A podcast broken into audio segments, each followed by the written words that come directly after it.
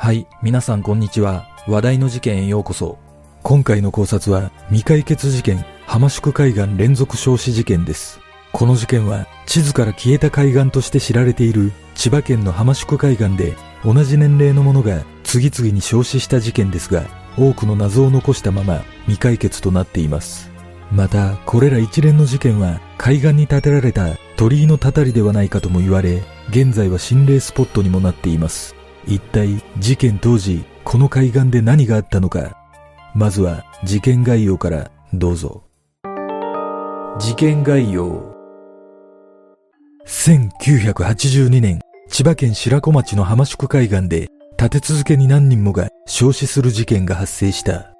これらの事件は亡くなった全員が当時44歳だったこともあり、偶然にしてはあまりにも不可解なことから、当時海岸の入り口にあった龍神様の木の鳥居を撤去しようとしたことによるたたりではないかとの噂が広まり、事件直後から心霊現象の目撃が多く報告された。また、事件後に浜宿海岸の名前が地図から消え、遊泳禁止になったことで、さらに曰く付きの場所として知られるようになり、事件から40年経った現在、心霊スポットとして多くの心霊系 YouTuber などが訪れたことで、40年前の奇妙な事件に再び注目が集まっている。しかし、なぜ同じ場所で同じ年齢の者が同じ死に方をしたのかについては何一つ解明されておらず、この事件の謎は深まるばかりとなっている。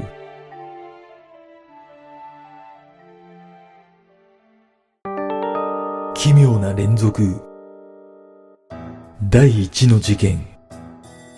1982年1月17日午前7時50分頃、浜宿海岸を散歩中の男性が海岸から約20メートルの砂浜に置き捨てられている配線の陰で燃えている一台の乗用車を発見した。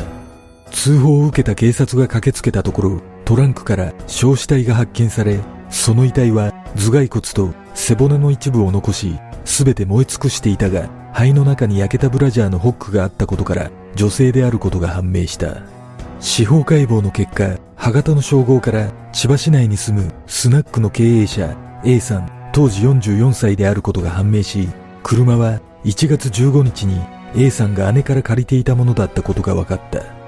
また、捜査の結果、1月16日午前、A さんは電話で従業員に JR 千葉駅の喫茶店に400万円を持ってくるように伝え、その日の午後、男がその金を取りに来たことが分かったが、その後の A さんの足取りはつかめなかった。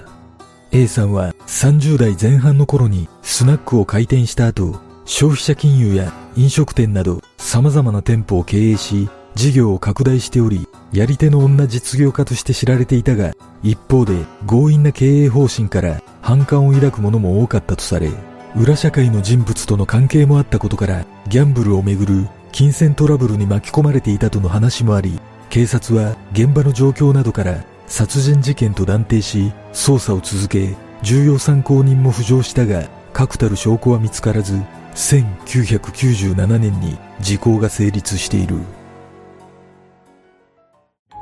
第2の事件。1982年4月6日午前7時30分頃、スナックの経営者 A さんの遺体が発見された場所のすぐ近くで、車が燃えているのを車で通行中の公務員が発見した。その後、現場に駆けつけた警察が確認したところ、運転席に黒焦げの焼死体があり、車の外に揃えて置いてあった靴の中には、なぜか腕時計と車検証が入っていた。その後の調べで発見された焼死体は、千葉県東金市に住むバス運転手 B さん、当時44歳であることが分かり、自宅に子供をよろしくという遺書を妻宛に残していたため、自ら命を絶ったことが判明した。第3の事件。1982年4月21日午前7時45分頃、バス運転手 B さんと同じ場所でパトロール中の道路管理事務所の所長が炎上中のトラックを発見し通報した。通報を受けた警察が現場を確認したところ、運転席から炭化した男性の遺体が発見され、後の調べでこの男性は千葉県柏市に住む会社員 C さん、当時44歳であることが判明した。C さんは前日の夜、妻にもう帰らないと電話していることから、自らトラックにガソリンをまいて、焼身自殺を図ったと推定されている。第4の事件。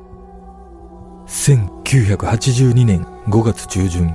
3つの事件とほぼ同じ場所で幼い男児を連れた父親当時44歳が車の中で焼身自殺をした無理心中の話があるが、この事件に関しては事実確認が取れていないとの情報もあり、捏造疑惑が指摘されるなど、真偽は不明のままとなっている。さらに、あるブログには、2005年の夏の夜に、浜宿海岸を訪れた際、海岸沿いを走る九十九里有料道路上で、ワゴン車が1台全焼し、運転手の男性が死亡する事故に遭遇した話が掲載されており、驚くことに、この事故で死亡した男性も、当時44歳だったとされているが、これ以上の情報がないことから、この事故も真偽不明となっている。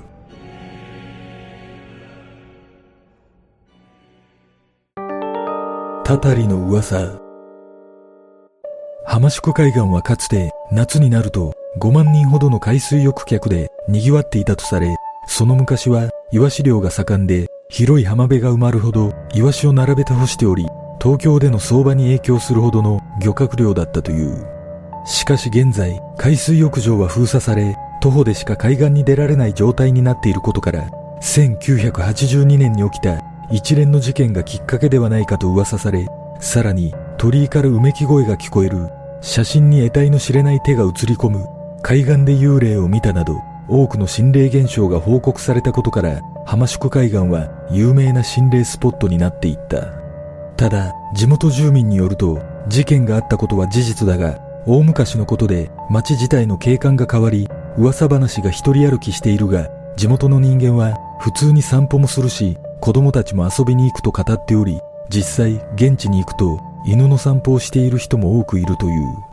また鳥居の噂については白子町の町長がこの幽霊騒ぎは海岸に祀られている朽ち果てた竜神様の鳥居を撤去しようと計画していることに対する竜神様の怒りの警告ではないかと述べたことを地元紙が報じたことが発端となり1982年5月地元の住職に依頼し盛大に竜神様の怒りを鎮めるお祓いが行われたという話があり、その翌年には耐久性の高いコンクリート製の鳥居を建立したことで、それ以降謎の焼死事件は起こっていないという。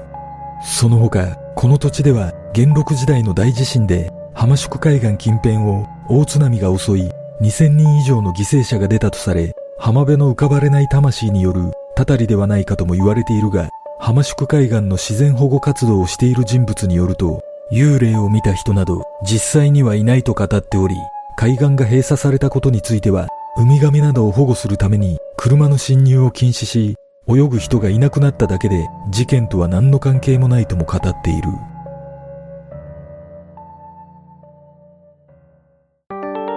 新たな事件。実は2018年10月2日、浜宿海岸に身元不明のバラバラになった遺体の右足が流れ着くという事件が発生し、一部ではまた44歳の犠牲者ではないかと噂された。この事件は同年9月末から10月上旬にかけて九十九里浜一帯で刃物により切断された遺体の一部が次々と発見され、後の調べでこの遺体は千葉県八街市に住む無職の女性 Y さん当時75歳と判明し、警察は殺人、死体遺棄事件として捜査を開始した。Y さんは長男夫婦と3人で暮らしていたが、事件の少し前から姿が見えなくなっていたため、近所の住民が長男に尋ねると、ちょっとね、と歯切れ悪くごまかされていたとの話があり、その後の捜査で、この長男、当時37歳が殺人容疑で逮捕されている。この長男は当初、財産をめぐり母親と口論になり、肩を揺さぶり、翌朝起きたら死亡していた遺体の処理に困ってやったと殺人については否認していたが、事件前に大きなクーラーボックスを購入し、事件後には風呂場をリフォームするなど、殺害を計画していた形跡が多く見つかり、その後の裁判で強固な殺意に基づく悪質な犯行と認定され、懲役17年が言い渡されている。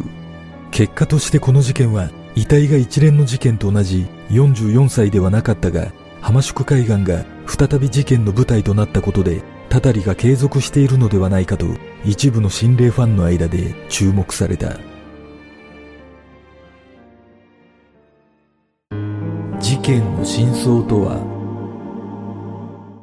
これら1982年に起きた不可解な事件はすでに40年もの時が経っていることから真相は永遠にわからないとの見方が強い。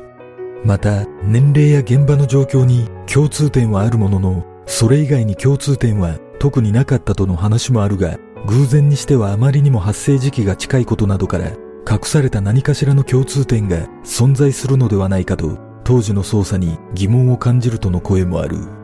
実は昇進自殺は簡単に死ぬことはできず死に至るまでの時間が長く体が燃えていても意識が途切れない最も苦しい方法とも言われており一般的にこの方法を選ぶのは政治的な主張や抗議自らの死をもって訴えたいことがある場合などとされているためなぜ誰もいない砂浜でこの方法を選んだのかについては不可解すぎるとの見方もある。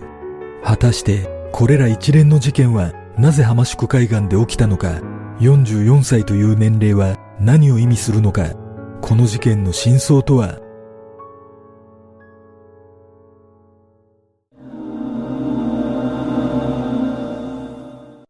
この事件は亡くなった人が全て44歳だったことから非常に不可解であると同時にその4という数字から死を連想させるため心霊的な要素がクローズアップされていますが実はスピリチュアル的には44という数字はエンジェルナンバーとも呼ばれ非常に縁起がいいとされています。私自身、霊感がないので、やはりこの事件が霊的なものだという見方には疑問を感じるとともに、あまりにもできすぎた事件だとも感じるため、そもそもこれらの事件が全て事実なのかと疑ってしまいます。疑う見方をすれば、何かしらの理由で海岸を閉鎖したいと考えた人物がでっち上げた話のような気もしますが、仮にこれらが全て事実であれば、私が不可解だと感じることは、年齢が同じというのはもちろんのこと、第一の事件を除いて、第二、第三の事件で、自ら命を絶つために、車内で火を放っているという点です。車については、詳しい情報がないためわかりませんが、車ごと燃やす必要があったとすれば、もしかしたら真相はそこに隠されているのかもしれません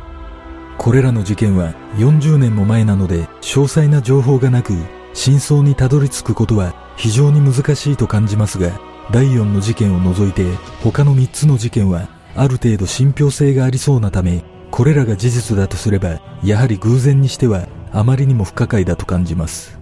私が直感的に感じることはこれら3つの事件は何かしらの共通点によって必然的に発生したのではないかということです。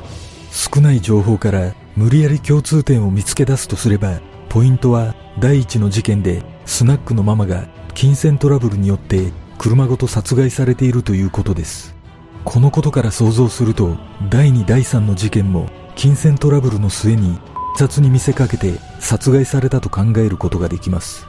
仮にこれらが全て同一犯だと仮定した場合同じ場所で同じ手口を使ったと考えれば年齢以外の不可解さがなくなるとともに新たに何かしらの証拠を消すために火を放った可能性が浮上します。